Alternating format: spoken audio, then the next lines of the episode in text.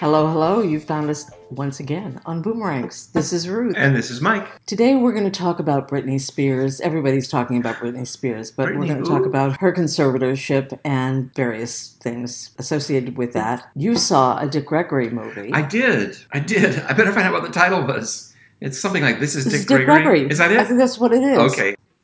Britney Spears. We talked about her because I think it was last year there was a special that was done by the New York Times called Being Britney Spears, Saving Britney Spears. I don't know. This is remember. Britney Spears. this is Dick Gregory and Britney Spears. Two icons of American popular culture. It was really revealing Right. because it went into her pre life hmm and how people treated her, the way that they obsessed about her virginity Oh, and right. her body and Right. her talent. Is she retired now? Does she still do stuff? Well, that's an excellent question. Okay. She is under a conservatorship, Right. which means that she has lost her rights To her money. to everything to her body, to her money. Can she Anything. work or does she? She can work, but Yeah. that's the rub. She went before the judge who has been overseeing her case for the last, I guess it's 13 years, since 2008. When she had what you probably remember was kind of a mental breakdown, she mm-hmm. shaved her head. Oh, she yeah. was also in her bathroom at her mansion with her children. She wouldn't come out. They were taken away from her. Kevin Federline, her former husband, got custody of them. She had an episode. She did. She had a long episode. And I think that happened twice where she had to have medical Hmm. Psychotic intervention. or something. Yeah. And they were just afraid for her physical and mental health. Right. So the conservatorship is overseen by her father, Jamie Spears. They have not had the best relationship in their lives. Now, Jamie Spears, I believe, is divorced from her mother.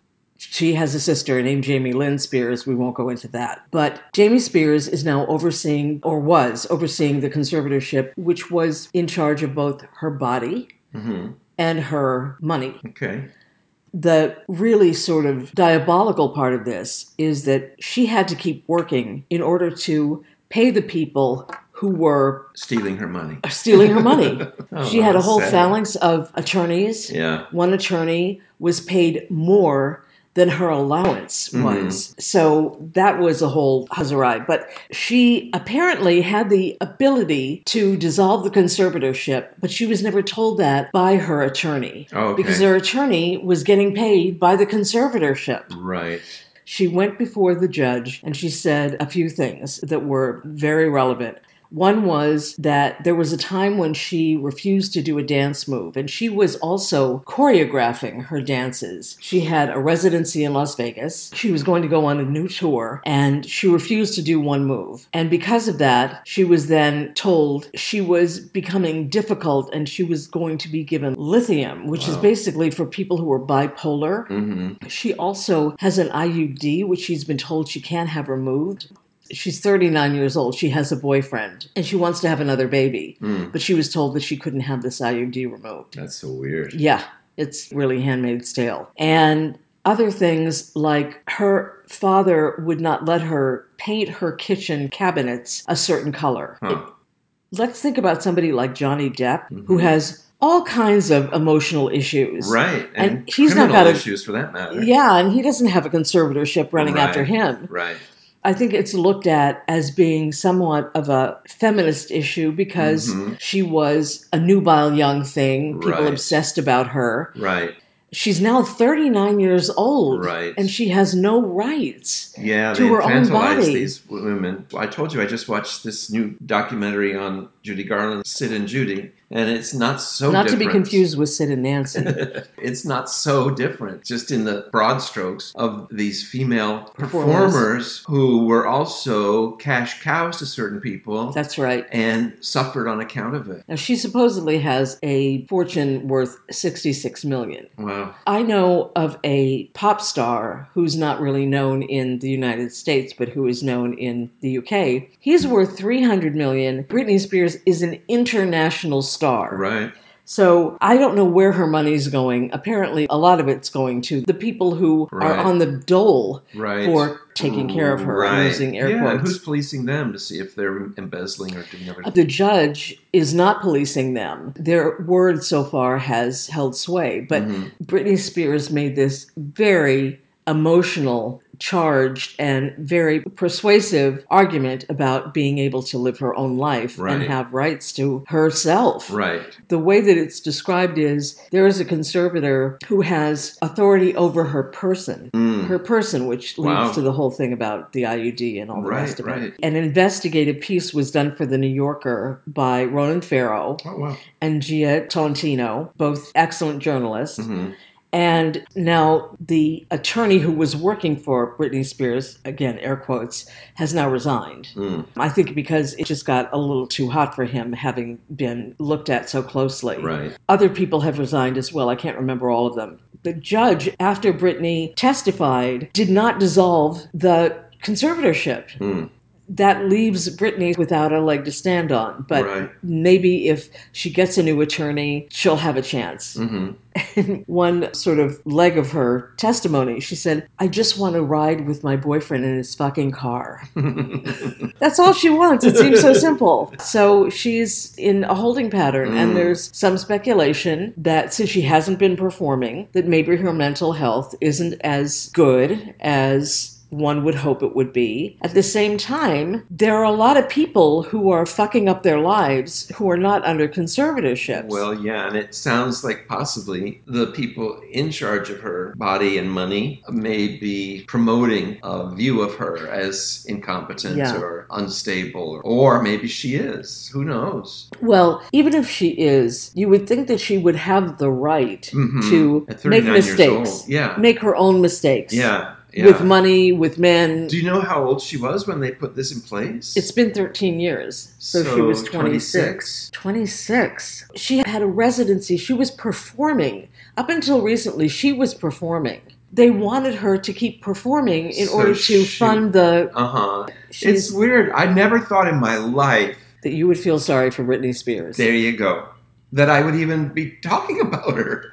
I've never seen a single video that she's done. Never? No, I've never seen anything. you She was on some program that was like America's Youngest Talent or America's Yeah. Got Talent, and she sang, I want to say, America the Beautiful. She had the most amazing voice when she was like seven years old. Right, right. So she is like Judy Garland to, to an extent. She is 39 years old, on the cusp of middle age. Yeah. And the mandate is that she be young and hot and sexy because that's her brand. And how long can that go on Well, for? yeah, and it seems like she needs to be free to manage her her brand, or at least find the right people that can help her do that. Yes. Look at Cher; she stayed a sex pot into her into her 80s or whatever she is now. I think she's only a sex pot to gay men.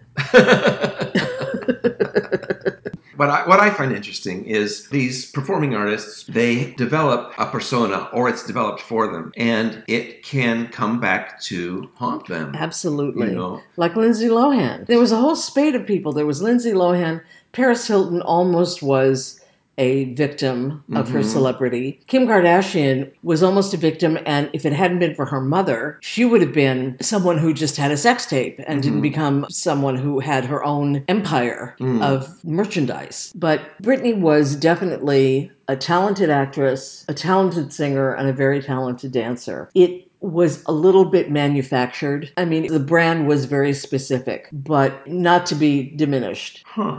There is an entire movement called Free Britney. Oh, yeah. That's one of those internet, Yeah. like the January 6th people only for a good cause. And they definitely brought this conservatorship to light, but Britney wasn't participating in it. She kept saying, I'm happy. I don't know why you're doing this. And yet, when she got to speak her mind in front of the judge, Mhm. directly after, she said, I'm sorry, I didn't say how unhappy I was. Right. I didn't dare mention that I was crying myself to sleep every night. Oh, yeah. Huh. Well, here I am, feeling a little bit of compassion for a Hollywood icon. I, I'm I'm straddling those well, two look at okay, so look at somebody like Michael Jackson. Right. who clearly had mental health issues. Right. No one ever made a conservatorship play for him. Right. Well, so as a gender issue, I, I can relate to it. Definitely a gender issue. Okay. Yeah. That way I can see it with more sympathy.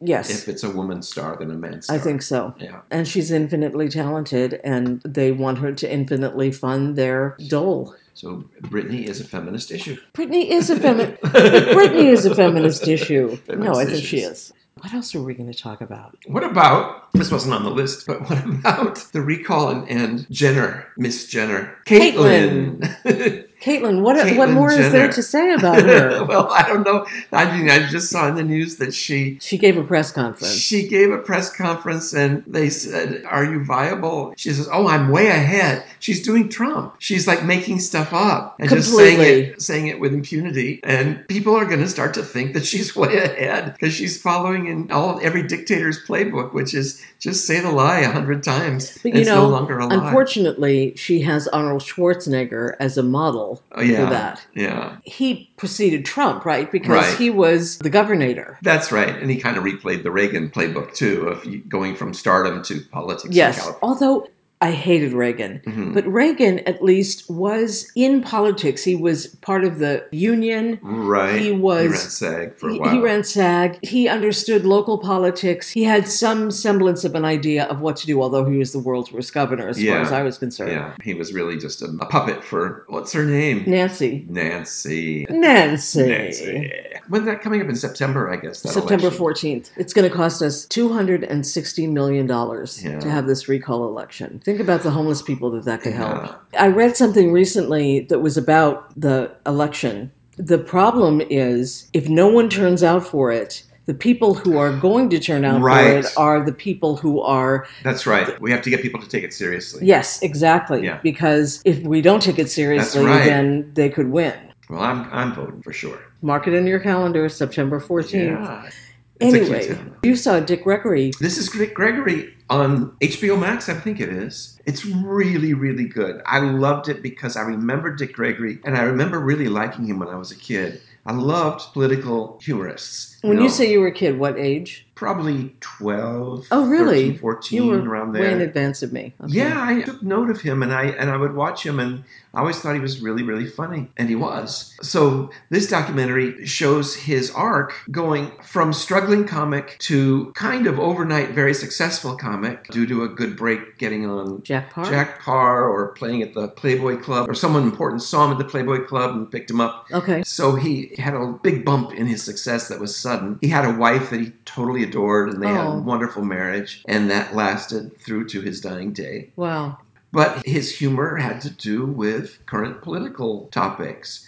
And he became more and more disturbed. I think the one incident that really threw him, at least as it's presented in this, is when those young African American girls were killed in a church. Oh my God. bombing. Oh yeah. He started going down south and marching and organizing, and he worked a lot with Medgar Evers. They were really, really close. Mhm. And um, and he was killed. yeah, and he also worked with Martin Luther King. Huh. He had visibility because he was a celebrity by that point. Yeah. So he was a powerful voice in the civil rights movement. And he tried to balance being a comic and doing that. But the political organizing, social organizing work he was doing was really more important to him than going up and playing a club date and making a bunch of money. Yeah. I think he tried to balance it for a while, and he tried to use the money he was getting from his success on television to funnel it into His uh, political movements. yeah. But he became more and more taken over by the social movements, and then. They chronicle how the civil rights movement around 66 or 7 or 8, right shortly before Martin Luther King's assassination, branched out to include being anti Vietnam because there was racism involved Yeah. in the way people were being called up to serve in Vietnam. So Vietnam became not just a foreign affairs issue, but an extension of the civil rights struggle. So the terrain that they covered expanded, and he just became pretty much, I don't know if obsession is too big of a word, but consumed with that work. He had earned enough money to buy this great farm up in, in Plymouth, Massachusetts, and he'd had several kids with his wife, and they had a happy life there. But they do make the point that he was almost never home. And the kids and the wife, they made their peace with that Oh, because really? they knew that he was about was this good. work that he needed to felt he needed to do. Yeah. And they interview one or two of the kids and they they don't seem resentful at all. They seem like they totally got him. But they lost the farm at a certain oh, point. Oh, they did. They had to get out of the farm. They interview his wife, who is still alive, and she's just amazing. And I don't know where she is. I thought it was the farm until they later say that he lost the farm. But they interview her in a house with windows looking out on this beautiful lake. So I don't know if she bought the farm back or if she moved to some other place that looked a She lot got like another the farm. Maybe she got a different farm. But she's delightful. And then they interview a range of comics. They interview Chris Rock and Wanda Sykes and other comics. The one who really parallels him in a way, in terms of his humor being so driven by social justice issues, is Chappelle, Dave Chappelle. Oh, interesting. And they even Chris Rock says it. He says, "I don't do what Dick Gregory does. I do my jokes." And I just try to make them funny and get off. That's right. You know, but he praises both Chappelle and Gregory and saying Chappelle is much closer to what Dick Gregory did Huh. in that his comedy is suffused with social justice awareness and topics and concerns. That's so interesting. Yeah. Because Chappelle is Catherine's favorite comic. He- I don't watch him a lot, but the few times I have, he's been so brilliant. He hosted a, a Saturday Night Live during Trump, and it was just so beautifully done, where it wasn't just making fun of Trump. It really was a call to It was a action in a way. yeah. yeah, it was inspiring. I had never heard that parallel between Gregory and Yeah, Chappelle. they make that point. They don't linger on it, but they do make it. I he was an inspiring figure. Oh, and he started working in nutrition. He worked with the social justice issue of the fast food that was being sold in the poor neighborhoods. And it was literally making people obese and sick. So that became a new social cause for him was to educate people.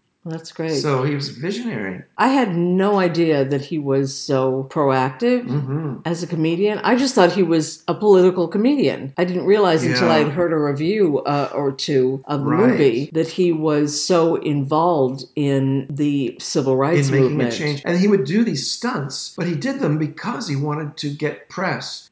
He knew the power of media. And so he knew if he could get press interested in these causes, it could make a difference. Yeah. So that's why he went on hunger strikes and why he did this cross country run with this other guy that he got involved with. When he went on hunger strikes, what was his hopeful outcome? The first one, I'm trying to remember what his demand was, but it had something to. It was around the Vietnam War, and um, I don't know if it was ending the draft or, I, you know, I don't remember the actual tangible goal that he set, but it had to do with being anti-Vietnam War. Mhm. One of the things that occurred to me while you were talking is this happened with the black men who came back from World War II. hmm And they had been in the military and working side by side with their white counterparts. Mhm. And yet, when they came back, they were disrespected. Right, and that wasn't the first war that happened. You have black soldiers fighting in the Civil War too. You think about in Vietnam, so many black and Hispanic people were Mhm. drafted and you had right, to go. Right. Yet you can imagine that someone would be fighting in this horrific war Yeah. in the jungle Right. against Asian people Right. who were also innocent. That's it. And that's part of what disturbed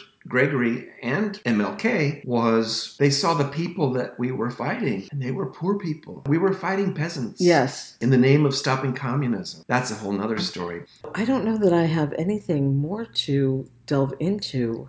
There's been so much going on. I mean, there was the assassination of the Haitian president. Oh, right. That was awful. Oh, Biden signed some sort of something that's concerned me. I won't spend a lot of time on it. But this idea that the big companies absorb smaller companies rather than Oh, compete yeah. with them Right.